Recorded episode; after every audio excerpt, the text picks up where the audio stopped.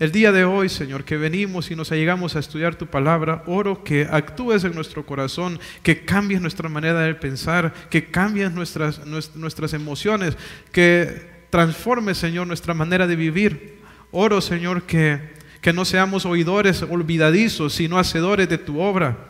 Padre, que tu palabra, Señor, pueda hallar lugar en nuestro corazón y que dé fruto, frutos de obediencia, que son por medio de Jesucristo para la gloria y alabanza tuya. Padre, permite que tu iglesia hoy sea santificada, Señor.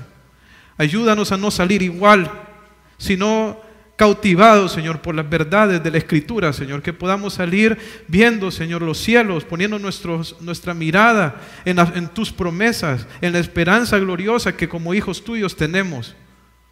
Padre, ayúdanos a desligarnos, Señor, a desligar nuestra mirada de las cosas de este mundo y que la pongamos, Señor, en la esperanza eterna que nosotros tenemos en ti. Obra en nuestros corazones esta mañana, Señor. Glorifícate en medio de tu iglesia, en el nombre de Jesús. Amén. Amén. Como les dije, hoy vamos a seguir con nuestro estudio en la segunda carta de Pablo a los Corintios. Hoy vamos a entrar al capítulo 5. Sin embargo, quisiera recordarles un poco de lo que venimos estudiando.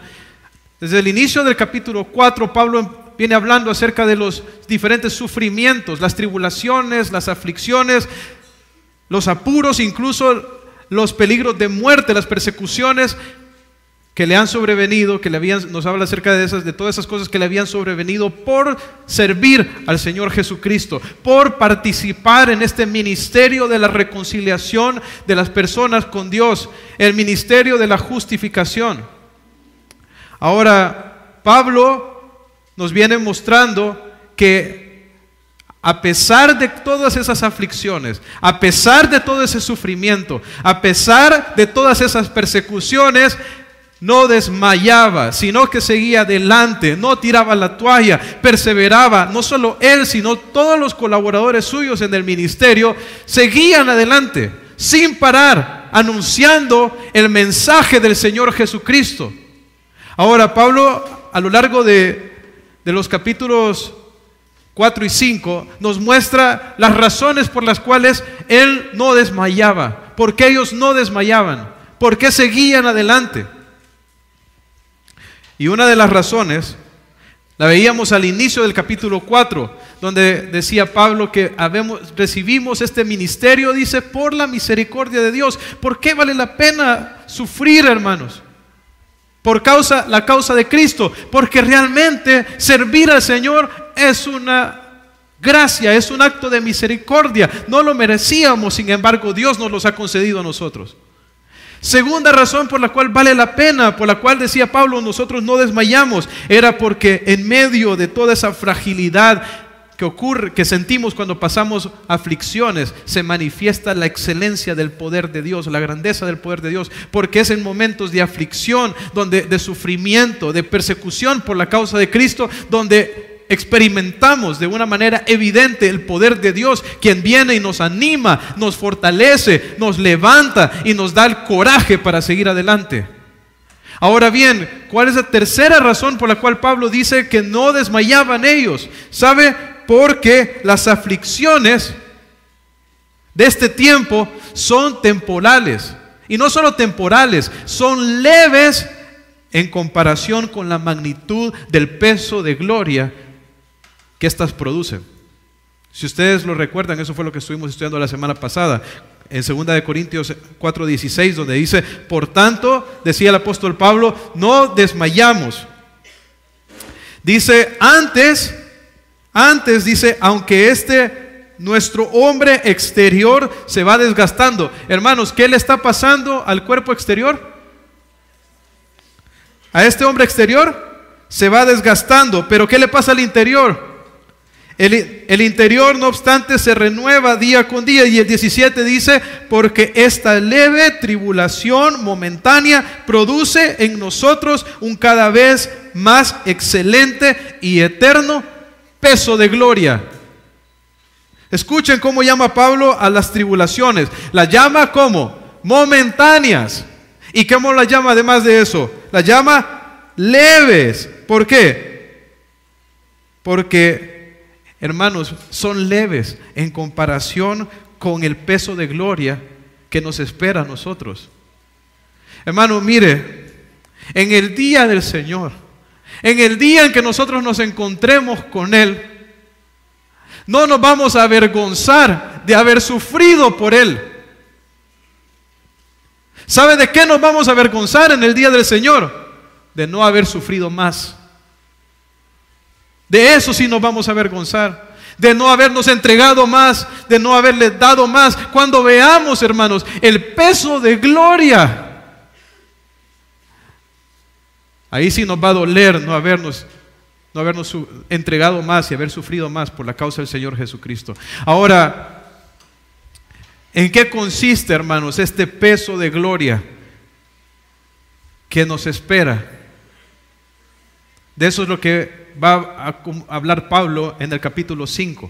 Y pensando en eso, quisiera invitarles a abrir sus Biblias e ir a 2 de Corintios capítulo 5. Segunda de Corintios capítulo 5, versículo 1.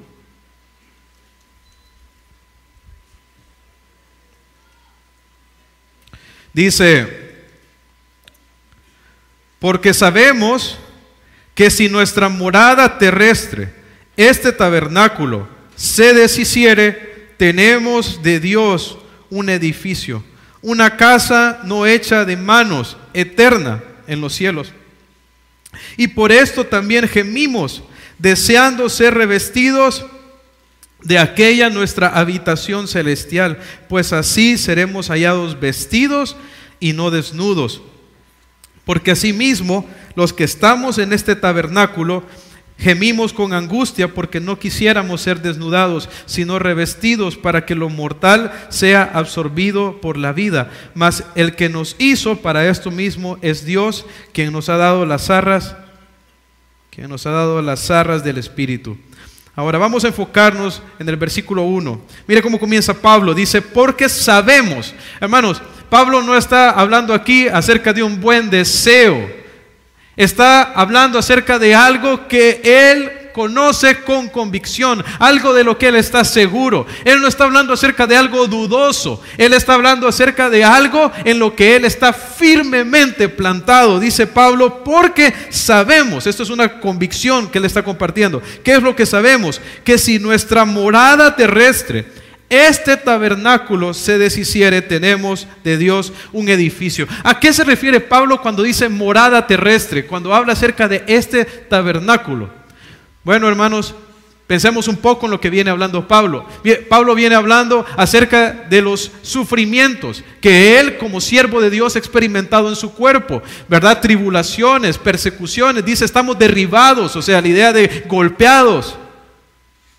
Estaban pasando peligro de muerte constantemente. O sea que Pablo por causa de servir al Señor exponía una y otra vez su vida.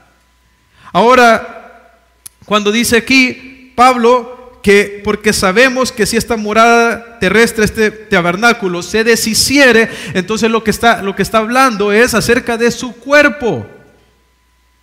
Él está padeciendo aflicciones, sufrimientos en su cuerpo por la causa de Cristo. Y Él está diciendo aquí, ¿saben si esta morada terrestre, Él está llamando a este cuerpo, a esta vida en este cuerpo como ese tabernáculo? Dice, si este cuerpo, este tabernáculo se deshiciere, y si hay alguien que, está experimentando los golpes en su, en su mismo cuerpo, era, era Pablo, dice, si se deshiciere, nosotros tenemos un edificio de parte de Dios. Ahora, ¿por qué podemos estar seguros que es tabernáculo, que este tabernáculo está hablando acerca de su cuerpo? ¿Verdad? Pues más adelante, en el versículo 6, Pablo nos dice, así que vivimos confiados y sabiendo que entre tanto que estamos en el cuerpo. Entonces, cuando Pablo habla aquí de tabernáculo, está hablando acerca de su cuerpo. Y hay varios ejemplos en, el Nuevo Testamento donde vemos esto. Por ejemplo, ustedes recuerdan Juan capítulo 1, versículo 14, hermanos, donde dice, y aquel verbo se hizo carne, dice, y habitó entre nosotros. En e, ese pasaje, hermanos, habla acerca de la encarnación de quién? Del Señor Jesucristo. Habla de cómo el verbo que es Dios tomó un cuerpo que humano. Ahora, usted sabía, esa palabra que se traduce ahí, habitó entre nosotros, ¿sabe, ¿sabe qué palabra es? Es la palabra tabernaculizó. O vino a poner su tienda en medio de nosotros. ¿Por qué cuando habla acerca del cuerpo, este cuerpo físico, la Biblia, los apóstoles, lo muestra como, como una tienda, hermanos? El tabernáculo es una tienda, como una tienda. ¿Cuáles son las características de una tienda? Una tienda es frágil y una tienda es temporal también. Ustedes recuerdan cuando Dios sacó al pueblo de Israel de Egipto. Cuando ellos estaban eran nómadas en el desierto, Dios mandó a Moisés a que construyera un qué? Un tabernáculo donde iba a morar su presencia, ¿no es así? Ahora, ese tabernáculo era fijo o era móvil. ¿Cómo era ese tabernáculo? Era móvil. ¿No es así? Ahora, sin embargo, hermanos, cuando ellos, el pueblo de Israel, entró en la tierra prometida y Dios les dio como herencia la Jerusalén, el monte de Sión, ¿qué puso Dios en el corazón de David? Construir un qué? Un edificio, el templo, ¿no es así? Y la característica de este edificio, ¿cuál era? Que no era móvil, sino que era fijo, que era permanente. Hermanos, ¿sabe? Dios a través de eso nos estaba ilustrando la realidad de lo que ocurre en nosotros. ¿Sabe? Dios ha puesto su presencia en este tabernáculo. Pero aquí, en esta vida que somos, hermanos, somos nómadas. Esta es nuestra morada permanente. ¿Es nuestra morada fija aquí? No. Sin embargo, en el día de la resurrección, en el día del Señor, cuando Él nos levante de la tumba a los que hayan, eh, los que hayan muerto en Cristo o a los que estén vivos en el día en que Él venga, ¿qué tipo de morada, qué tipo de cuerpo nos va a dar el Señor, hermanos? ¿Qué tipo de cuerpo nos va a dar? Nos va a dar un cuerpo eterno, un cuerpo resucitado. Eso es lo que está diciendo Pablo cuando dice, tenemos de Dios un edificio. ¿Se recuerdan ustedes al Señor Jesús? Una de las acusaciones que le hicieron a Jesús cuando lo querían crucificar, le, decía a la gente, nosotros lo le hemos oído decir, yo derribaré este templo hecho, hecho a mano y en tres días edificaré otro hecho sin mano. Una pregunta, Jesús estaba hablando acerca del templo de Jerusalén. ¿Cuál era ese templo que él iba a levantar tres días después? Era el templo de su cuerpo, hermanos. Era en tres días que iba a ser el Señor Jesús después de su muerte. Iba a resucitar de entre los muertos. Dios le iba a dar al Señor Jesucristo un cuerpo resucitado. Hermanos, si este cuerpo nuestro como creyentes se deshace, se destruye, se desmenuza, le pasa lo que le pase, se muere, ¿qué vamos a recibir de parte de Dios? hermanos, un cuerpo indestructible, un edificio, no hecho de manos, hermanos, sino preparado, hecho por el mismo Dios Todopoderoso para nosotros. Un cuerpo resucitado, eterno, que no va a tener más pecado en él. ¿Sabe por qué Pablo? ¿Por qué Pablo podía sufrir como sufría? Por la causa del Evangelio de Cristo. Porque él, hermanos, estaba anclado sobre la promesa de la resurrección y del cuerpo nuevo que el Señor Jesucristo le iba a dar. Y yo quiero hacerle una pregunta a usted, hermano. ¿Dónde está su esperanza? ¿Sabe? Las personas cuando, cuando construyen su casa, cuando quieren construir una casa, ¿Dónde buscan comprar el terreno, hermanos? En una zona que sea la más segura y donde tenga la mejor plusvalía. ¿No es así? La mayoría de las personas, cuando piensan en construir su casa, ¿dónde la quieren construir? En un lugar bonito, ¿no es así? Y aunque les cueste más, y van a invertir para poder construirla ahí, en un lugar donde, donde, donde, no hayan, donde no hayan maras o cosas por el estilo. Ahora, hermanos, quiero hacerle una pregunta. ¿Cree usted que hay mejor lugar donde usted pueda invertir que en los cielos? Hermano, ya no hay maras. Y créame que la plusvalía de allá no se compara con la de acá. Sin embargo, en su vida usted está enfocado en las cosas de esta vida, en lo temporal, o usted está enfocado en las cosas eternas. ¿Dónde está su, dónde está su mirada? ¿Dónde están puestos sus ojos? ¿Usted está viviendo para acumular cosas en este mundo? para vivir para los placeres o tiene su mirada puesta en el Señor Jesucristo y está viviendo para agradarle y para servirle. ¿Dónde están sus ojos? Porque sabe por la razón por la cual no sufrimos, hermanos, no sufrimos. Porque a veces pensamos, no, es que era en aquellos tiempos, el Evangelio venía comenzando, pero sufrían tanto. Hermanos, hoy se sufre igual. ¿Saben por qué no sufrimos? Porque nosotros estamos tan enfocados en este cuerpo temporal. Entonces no compartimos el Evangelio a nuestros compañeros de trabajo, nuestros familiares, porque, porque creemos que nos van a rechazar y no queremos experimentar el sufrimiento que eso significa. Alguien de pronto no le quiere compartir al jefe porque dice, ah, bueno, y este jefe me rechaza y después me despide. ¿Por qué no sufrimos muchas veces? Porque de pronto no estamos dispuestos a sacrificar el tiempo que eso requiere. O ir a lugares que de pronto no son tan seguros, al menos en nuestra mente. Ahora, hermanos, nosotros tenemos que poner la mirada en, esta, en este edificio, en este cuerpo que el Señor tiene preparado para nosotros.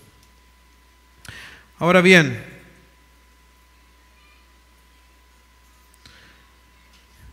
mira lo que dice el versículo 2, porque una persona, hermanos, que está anclada en esta en esta esperanza, experimenta algo en su interior, que Pablo nos muestra ahí en el versículo 2. Dice, y por esto también gemimos, decía, decía Pablo, deseando ser revestidos de aquella nuestra habitación celestial, pues así seremos hallados vestidos y no desnudos, porque asimismo los que estamos en este tabernáculo gemimos con angustia, porque no quisiéramos ser desnudados, sino revestidos para que lo mortal sea absorbido por la vida. Dice, y por esto también, dice Pablo, gemimos. ¿Sabe? Esa palabra gemir es como un quejido de dolor. Es, es, es un clamor interior, ¿verdad? Pablo dice, nosotros gemimos.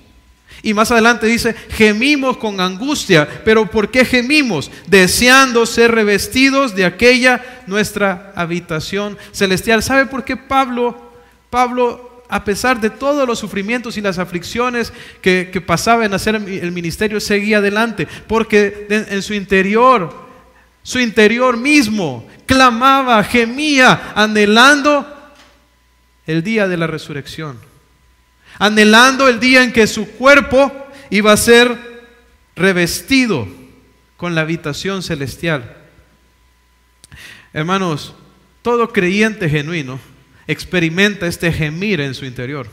O sea, si usted es un hijo de Dios, usted experimenta ese, ese, ese gemir. Porque de qué se trata ese gemir, hermanos? Es, es un anhelo profundo que tenemos de estar con el Señor. Es, es, aquel clamor, hermanos, de que nosotros ya no queremos desagradar al Señor. Que queremos estar en esa condición perfecta en su presencia donde nosotros ya no le vamos a ofender. Una pregunta, ¿no anhela usted el día en que ya no va a pecar? ¿No anhela el día en que se va a encontrar con su Señor? Donde no va a haber llanto, donde no va a haber dolor. ¿No anhela usted ese día? Porque cuando Pablo habla acerca de este gemir, a eso se refiere. Es el mismo gemir del que estudiábamos cuando, cuando vimos Primera de Corintios, que la creación misma gime. La creación, hermanos, la tierra en que vivimos, los animales, los árboles, toda esa creación gime. ¿Por qué? Porque está bajo maldición por culpa de nosotros. Pero no solo la creación, nosotros mismos en nuestro interior anhelamos, clamamos, deseamos el día en que el Señor viene por nosotros y cuando no le vamos a fallar más. Cuando vamos a recibir un cuerpo apto para estar en su presencia y contemplar su gloria en toda su majestad. Eso es lo que nosotros anhelamos. Este es el gemir del que habla Pablo. El gemir, el anhelo de recibir ese cuerpo resucitado de parte de Dios. Pero no solo es un gemir por el cuerpo resucitado. Dice también que gemimos con angustia, dice, pues no quisiéramos ser desnudados, sino revestidos. ¿Y a qué se refiere Pablo con esta parte de ser desnudados? Miren, hermanos, el, el ser humano fue creado con tres partes. Nosotros somos, somos un cuerpo, tenemos un alma y tenemos qué más? espíritu. Entonces, esto es lo que conforma al ser humano. Entonces, si podemos hacer eh, ejemplificar, ¿verdad?, a un ser humano eh, digamos, tiene estas tres cosas, ¿ok? Tiene su cuerpo, tiene su alma, tiene el espíritu. Ahora bien, cuando, cuando nosotros morimos, y nosotros morimos a causa del pecado, ¿qué se separa de qué?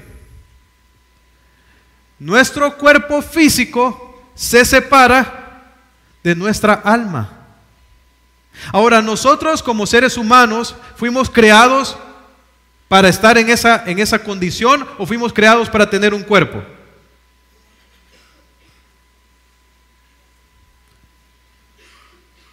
¿Fuimos creados, hermanos, para ser solo un alma o fuimos creados para tener un cuerpo?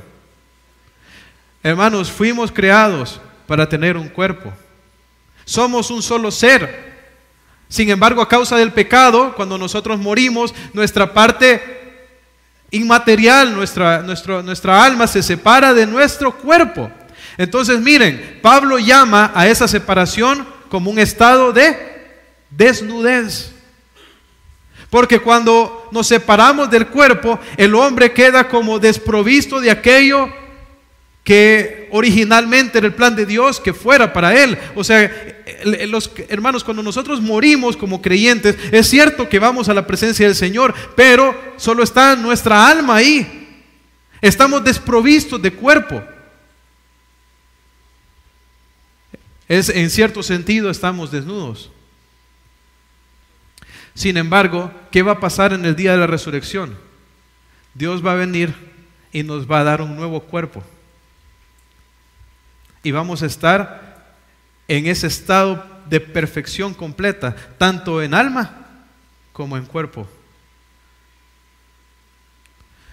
Entonces, ¿sabe? ¿Y, sabe usted qué día, cuándo va a ser que va a ocurrir eso? ¿Sabe usted en qué, cuál va a ser el momento en que el Señor nos va a dar ese cuerpo nuevo?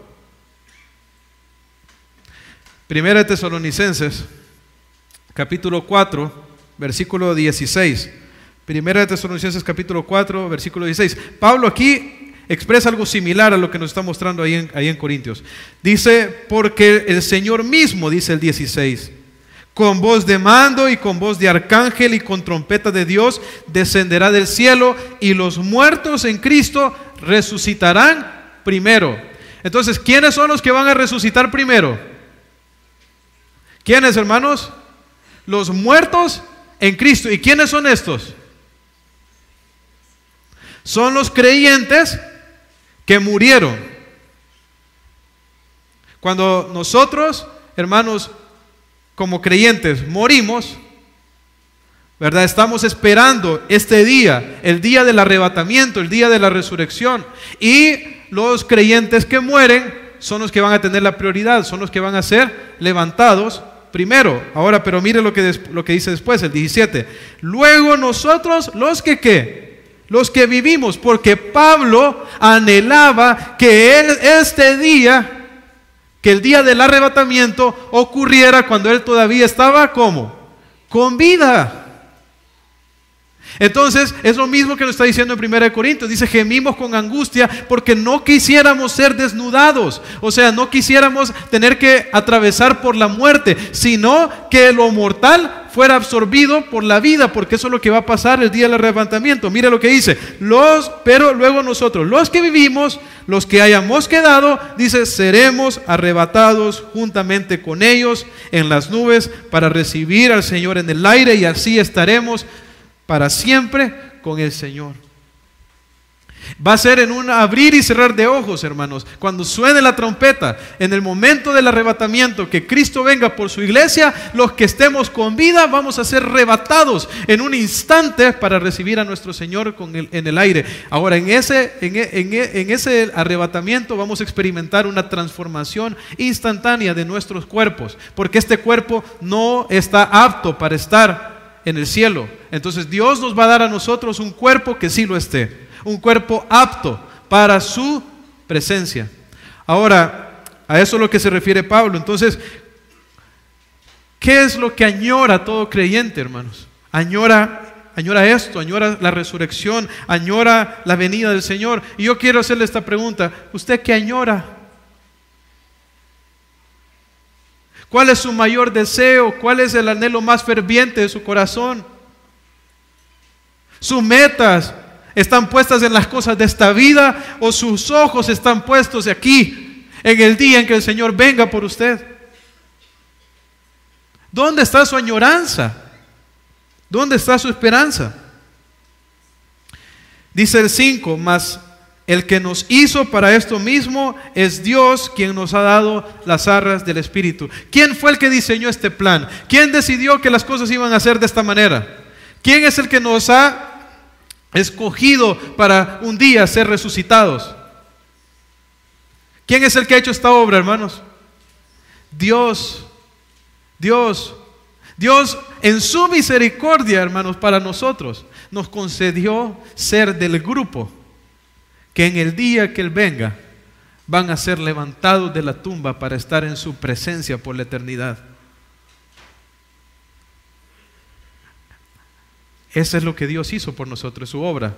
Ahora bien, Dios, hermanos, eh, también se aseguró de darnos a nosotros seguridad de que nosotros vamos a estar en ese grupo. Ahí dice que Él nos ha dado las que, las arras del Espíritu. Ahora, las arras, hermanos, es la garantía, es como una prima. Cuando usted va, quiere comprar un carro en una agencia usted, o, con cualquier persona, usted paga una qué? Si, si lo paga el crédito, ¿verdad? Paga una qué? Una prima. Y con esa prima usted se compromete a que va a pagar el qué? Que se está comprometiendo a que va a pagar el precio completo del, del vehículo, ¿no es así? Hermanos, ¿sabe Dios?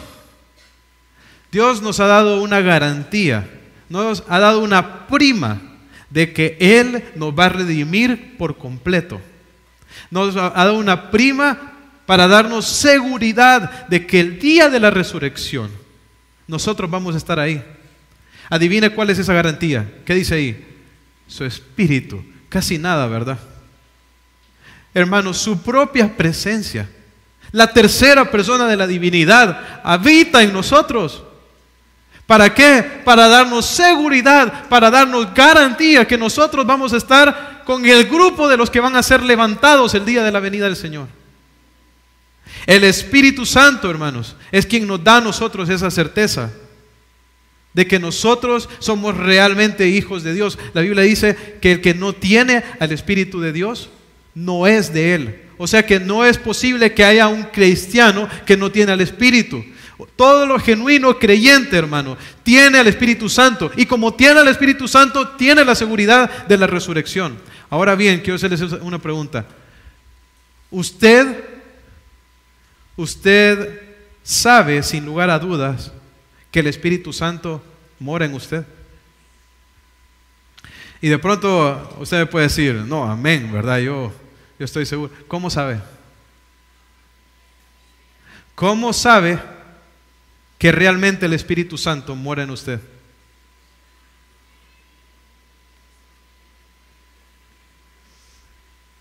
Eso es bien importante porque nuestra eternidad depende de la respuesta a esta pregunta.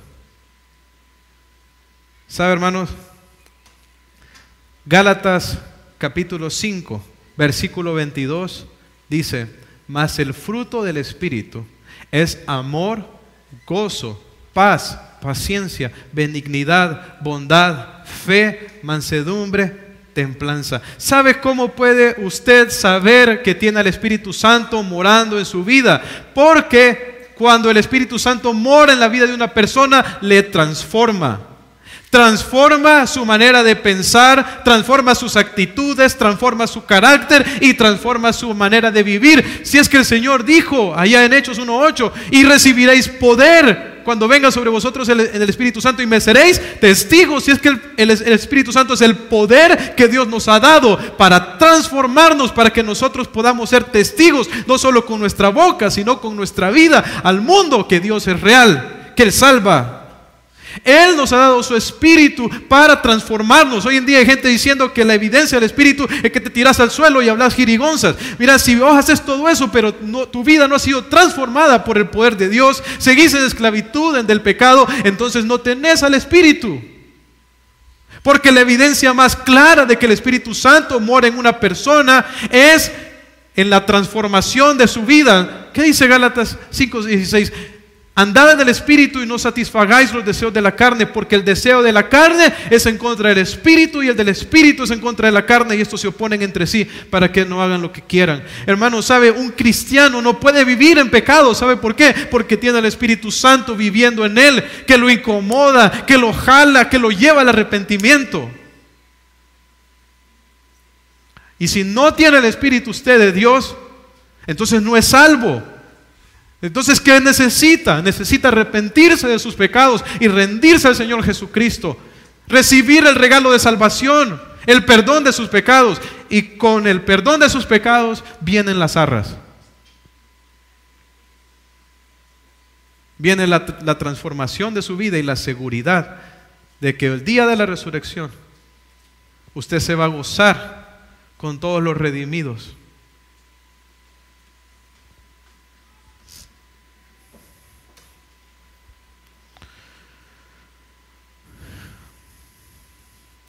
Hermanos, ¿cómo vive una persona que está afianzada sobre esta verdad? Que tiene convicción en esta realidad de su resurrección. Mira lo que dice el versículo 6, 2 de Corintios 5, 6.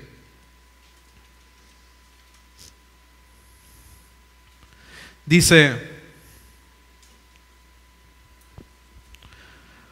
así que dice, vivimos confiados siempre y sabiendo que entre tanto que estamos en el cuerpo estamos ausentes del Señor, porque por fe andamos, no por vista, pero confiamos y más quisiéramos estar ausentes del cuerpo y presentes al Señor. Mire lo que dice, así que vivimos como confiados siempre. O sea, una, persona, hermanos, que está anclada en la promesa de la resurrección, aunque sufra, aunque esté siendo afligido, aunque sea perseguido, aunque esté expuesto a la muerte, ¿cómo vive? Confiado. Ahora, esta palabra confiado, una mejor traducción sería coraje. Vive con coraje, con valentía. ¿Sabe? El apóstol Pablo fue apedreado en una ocasión, yo les comentaba hace unas semanas. Lo dieron por muerto. Lo apedrearon por predicar el Evangelio. ¿Y sabe qué hizo? No se murió y se levantó y volvió a entrar a la ciudad a seguir predicando el Evangelio. ¿De dónde sacó tanto coraje? De la promesa de la resurrección, hermano. ¿De dónde vamos a sacar en nosotros el coraje para poder servir a nuestro Señor? Con todo, incluso dar nuestra vida por Él. De la promesa de la resurrección. De ahí viene. Pero en lugar de tener los ojos puestos ahí, hermanos, estamos velando por la seguridad de este cuerpo. por lo que va a comer este cuerpo, por el placer de este cuerpo, porque este cuerpo esté bien. Y al final terminamos sin servir a nuestro Señor por satisfacer este cuerpo. Hermanos, Dios quiere que vivamos una vida de valentía, una vida de coraje, que nosotros obtengamos de estas promesas del Señor la fortaleza para poder hablar sin temor a todas las personas que Jesús es el Señor. A esto nos lleva a estar anclado en esta doctrina, hermanos, a ser valiente. Y Apocalipsis nos dice que los cobardes no tienen entrada en el reino de Dios. El Evangelio, hermanos, no produce gente miedosa. El Evangelio produce gente valiente. Valiente. Soldados. Personas que están dispuestas a dar la vida por su Señor. Ahora mire lo que dice. Y sabiendo que entre tanto que estamos en el cuerpo, estamos ausentes del Señor. ¿Sabe esta palabra ausente? Ausente significa significa fuera de casa. ¿Qué somos en esta tierra, hermanos? Que el apóstol Pedro ya lo mencionó. Dice, os escribo, dice como lo mencionaba, dice el apóstol Pedro, decía, os ruego como a extranjeros y peregrinos. ¿Qué somos nosotros en este mundo, hermanos? Extranjeros y peregrinos. ¿Dónde está nuestra ciudadanía? ¿De dónde somos? Somos ciudadanos del cielo.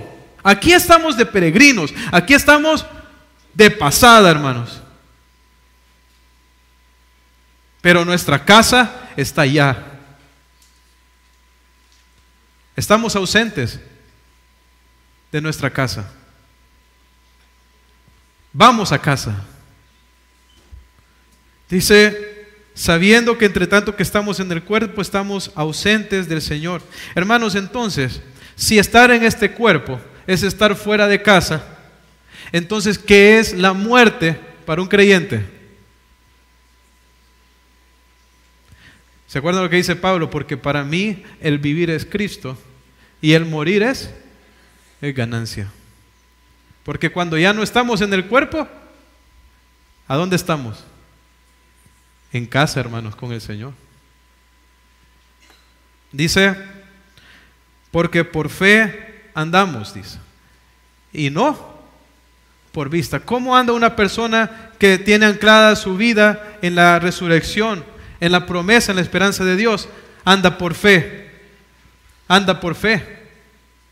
Ahora, hermanos, es importante que nosotros entendamos esto, esto, qué significa andar por fe. Hoy en día la gente piensa que andar por fe es confesión positiva. O sea que la gente dice, si yo logro creer con todas mis fuerzas que voy a tener este carro, se va a dar. ¿Verdad? Y entonces vienen y oran y con fervor oran, oran, oran, oran, oran y piensan que, con, que por creer con todas sus fuerzas que lo que quieren realmente se va, va a pasar, se va a dar. Y que eso es la fe y después van y sacan el préstamo y aparece el carro, ¿verdad? Y dicen, ahora aunque el Señor dice no debáis nada a nadie, un poco contradictorio. Hermanos, pero eso no es la fe. La fe no es confesión positiva. La fe, ¿qué dice Romanos 10, 17? La fe viene por el oír y el oír la palabra de Dios. ¿Sabe qué es la fe? La fe es la convicción que Dios le da a usted para creer que el mensaje de la escritura de la palabra de Dios es verdad. Y que y en base e, a, esa convicción que usted que Dios le da de que la escritura es verdad, entonces usted vive de esa manera, porque aquí dice andamos por fe, la palabra andar es estilo de vida, es conducta. Un ejemplo, Noé ¿Por qué construyó Noé el arca, hermanos? ¿Qué le dijo Dios a Noé? Dios le dijo que iba a destruir el mundo, que construyera un arca. Entonces, ¿Noé le creyó a Dios? ¿Cómo lo sabemos?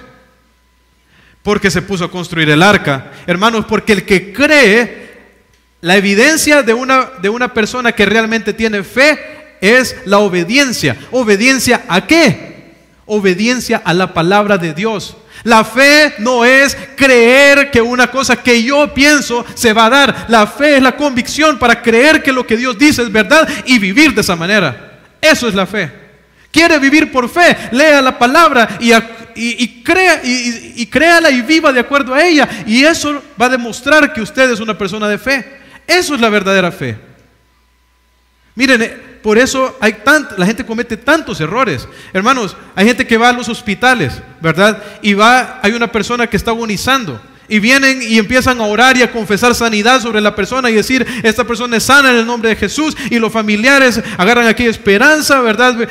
Y, tienen aquella, aquella convicción de que la persona se va a sanar y luego a los dos días se muere. Y luego la, la familia, aquellas personas dicen, ¿qué pasó? Nos falló Dios. Hermanos, quiero hacer una pregunta. Dios nos ha prometido en su palabra que Él va a sanar y va a levantar a toda persona que está postrada, enferma. Dios nos ha prometido eso. Déjeme decirle que no, no ha prometido Dios eso. De hecho, primera de Juan capítulo 5 dice que hay pecado de muerte, por el cual, aunque usted ore, hermano, no va, Dios, hay personas que ha decidido que se las va a llevar y punto. Y aunque usted ore, no las va a levantar. También el Señor nos dice ahí en Santiago, tened por sumo gozo cuando os halléis en diversas pruebas, sabiendo que la prueba de vuestra fe produce paciencia, una enfermedad, una aflicción, puede ser el instrumento de Dios para hacer crecer espiritualmente a una persona. También puede ser que en una vida de un incrédulo eso lo lleve a la fe en el Señor Jesucristo. Entonces, una pregunta, ¿Dios ha prometido que va a levantar a todo el mundo? No.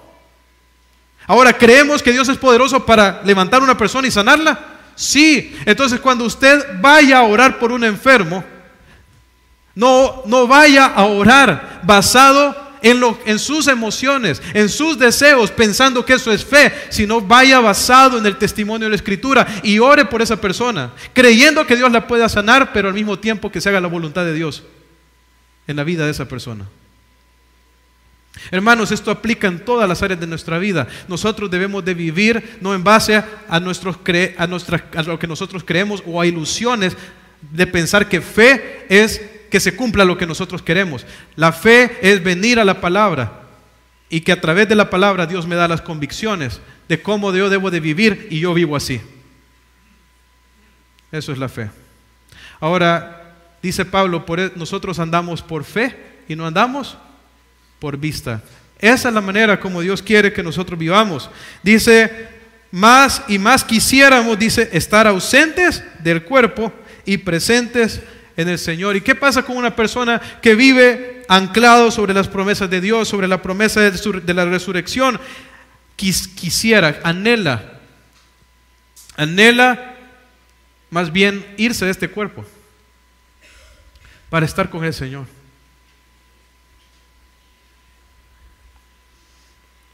Como cuenta la cuenta una, una, anécdota de un creyente que estaba en, el hospital y llegó un hermano para orar por él.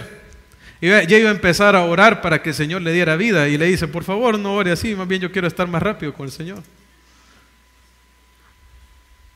Hermanos, ¿cuál es el, el verdadero anhelo, el anhelo más grande de nosotros como hijos de Dios? Estar con nuestro Señor.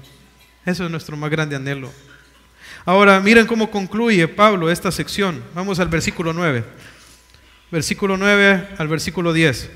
Dice, por tanto, 2 Corintios 5, 9. Por tanto, procuramos también, dice, o ausentes o presentes, serle agradables, porque es necesario que todos nosotros comparezcamos ante el tribunal de Cristo, para que cada uno reciba según lo que haya hecho mientras estaba en el cuerpo, sea bueno y sea, o, y o malo. Dice el 9, por tanto, procuramos. Esta palabra procurar, hermano, se puede traducir como ambicionar. Nosotros tenemos una connotación mala para la, para la palabra ambición porque siempre la relacionamos con alguien codicioso del dinero, ¿verdad? Alguien que desea tanto el dinero que va a hacer lo que sea con tal de obtenerlo. Hermanos, es en ese mismo sentido que se usa aquí, solo que en lugar de ser ambicio, ambicioso por el dinero, hermanos, es ser ambicioso por vivir una vida agradable al Señor, por serle agradable a Él. Que hace todo lo necesario, que pone todo su esfuerzo para vivir una vida agradable a su Señor. Procuramos, dice. Ambicionamos, dice el apóstol Pablo, serle agradables. Y quiero hacer una pregunta, ¿cuál es su mayor ambición? ¿Cuál es su ambición? Su ambición es agradar al Señor. ¿O es el dinero y las cosas de esta vida? ¿Cuál es? ¿Qué es lo que ambiciona? Dice ser, estar ausentes, estar fuera de casa o en casa, lo que más queremos nosotros es serle agradables.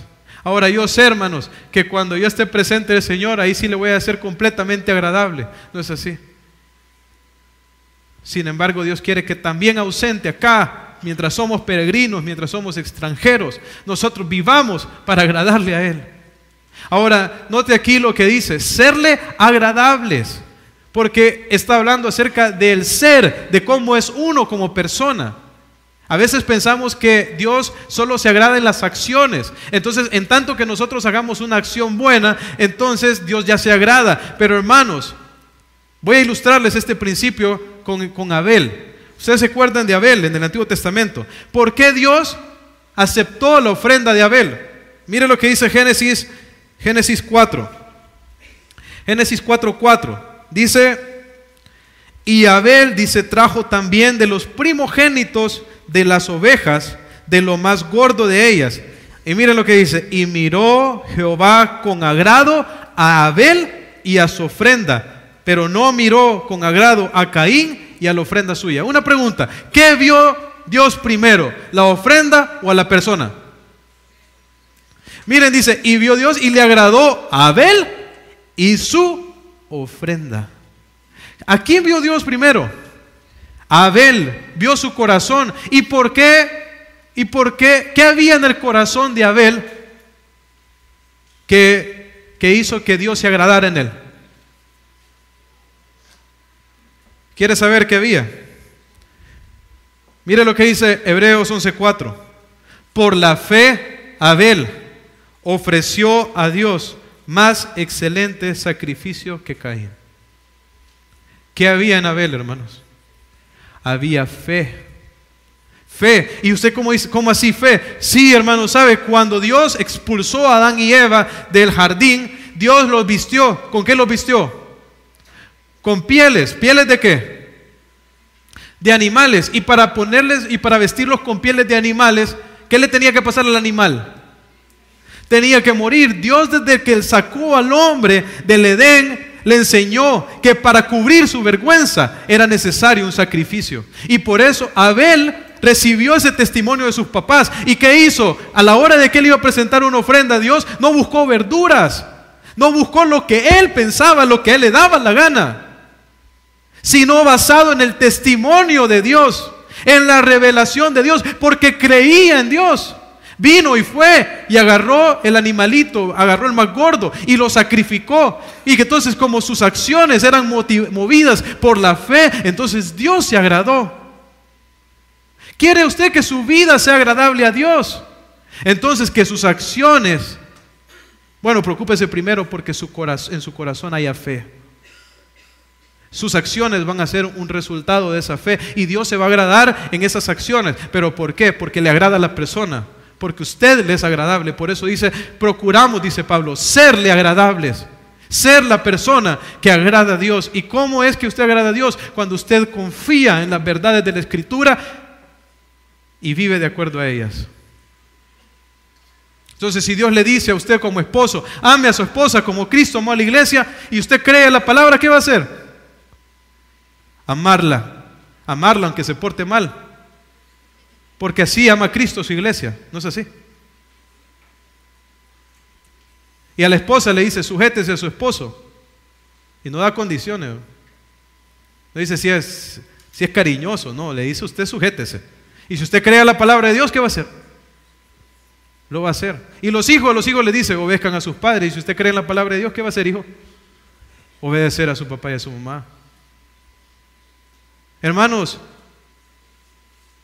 tenemos que revisarnos porque a veces nosotros pensamos que es solamente acciones, pero Dios quiere que nuestras acciones sean movidas por convicciones. Al final, hermanos, miren, ¿por qué queremos ser agradables al Señor?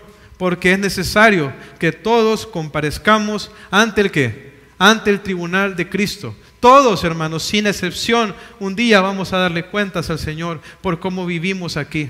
Ahora, este tribunal, hermanos, este tribunal no es para determinar si usted se va a ir al cielo o al infierno. Aquí este no es un tribunal para pesar, pesar si usted hizo suficientes obras buenas para entrar al cielo, porque sabemos que somos salvos por gracia, por medio de la fe en el Señor Jesucristo, y no por las obras. Entonces, ¿de qué se trata este tribunal? Este, este tribunal no es un tribunal de juicio para determinar si usted va al cielo o al infierno. ¿Por qué? Porque allá nos lo dice Romanos claramente, no hay condenación para los que están en Cristo Jesús, no hay juicio para los que están en Cristo Jesús. Entonces, ¿de qué se trata este, este tribunal? Hermanos, este tribunal es el tribunal de recompensa o pérdida. Un día nosotros como creyentes vamos a dar cuentas por todo lo que el Señor puso en nuestra mano. Vamos a darle cuentas a Él.